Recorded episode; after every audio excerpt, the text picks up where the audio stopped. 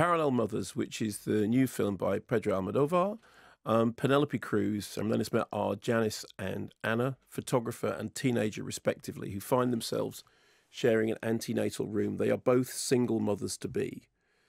They give birth together. Their babies go into observation together. And when they go back to their respective homes, they swap numbers and perhaps more.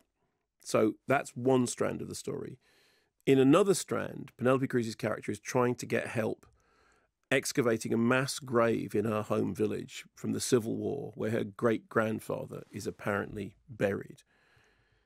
And Arturo, who's a forensic archaeologist, agrees to help her and indeed becomes the estranged father of the child, although he doubts his paternity because the child looks nothing like him and he says he doesn't feel any bond with it. She insists that he was her only partner and the baby takes after one of her ancestors.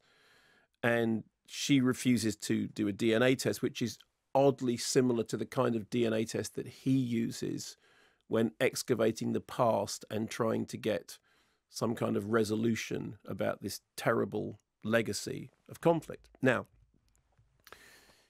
it sounds great because what it's got is, you know, parallel mothers, parallel stories, joined together by threads of hidden ancestry, personal and political DNA, burial, excavation, past, present. When it premiered, I think it was Venice, it got a nine minute standing ovation. Wow.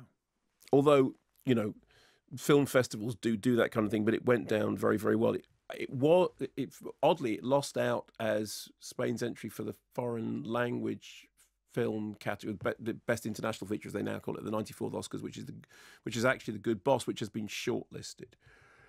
Um, it's got some great reviews, really, really great reviews, and so I feel a little bit grinchy to say that I don't love it. I think that there are things in it that are very good, but there are some problems.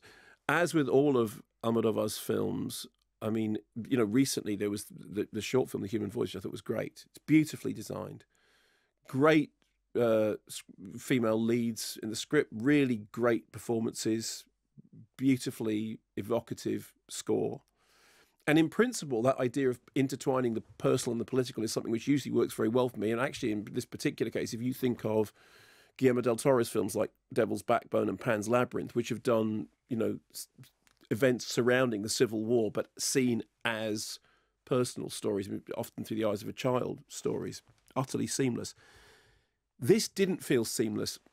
It felt like two stories, not so much running in parallel, but tangentially. So, on the one hand, you've got the Civil War story, which is really, really interesting and laden with so much, you know, weight.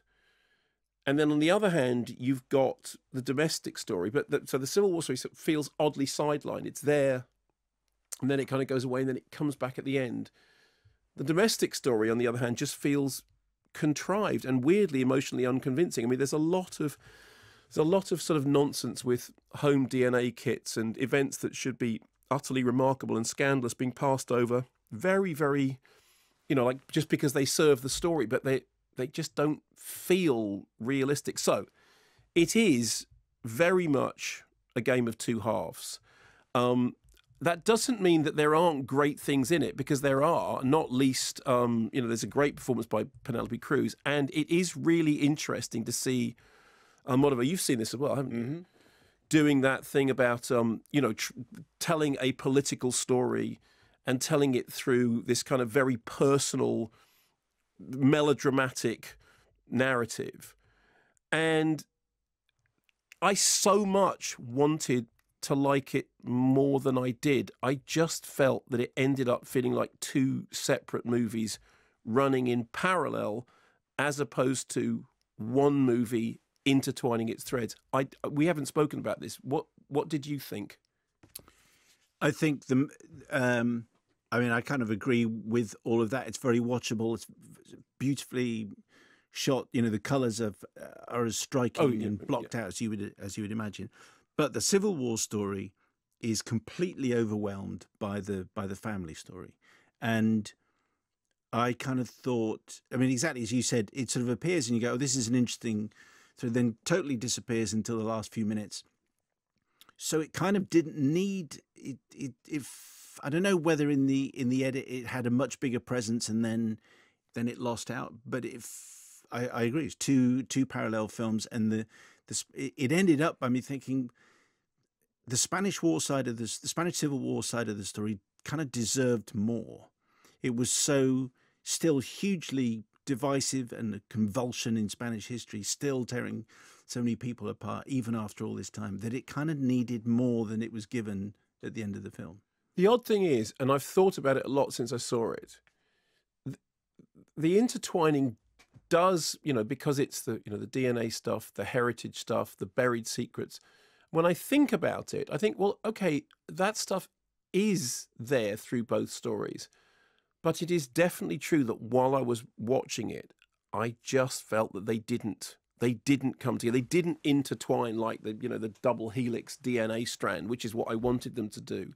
They did feel like one and then the other and then this one and without giving away any plot spoilers, there is one sequence in the film in which a great revelation occurs which which just seemed to me to be utterly unbelievable. To, to, almost to exist only for the purposes of the plot to move forward.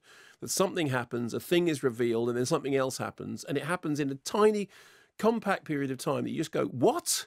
No, no, no, no, no, no. Is that the spaceship? That's the spaceship. Yes, yeah. well done. Done that once before. That's for anybody who else. Yeah, that was because Tilda Swinton was in the previous Almodovar film, so well done. Yes. Yeah. So it's kind of, but it's so it, so it's it's immensely watchable. Immensely watchable, beautiful to look at, and great performances.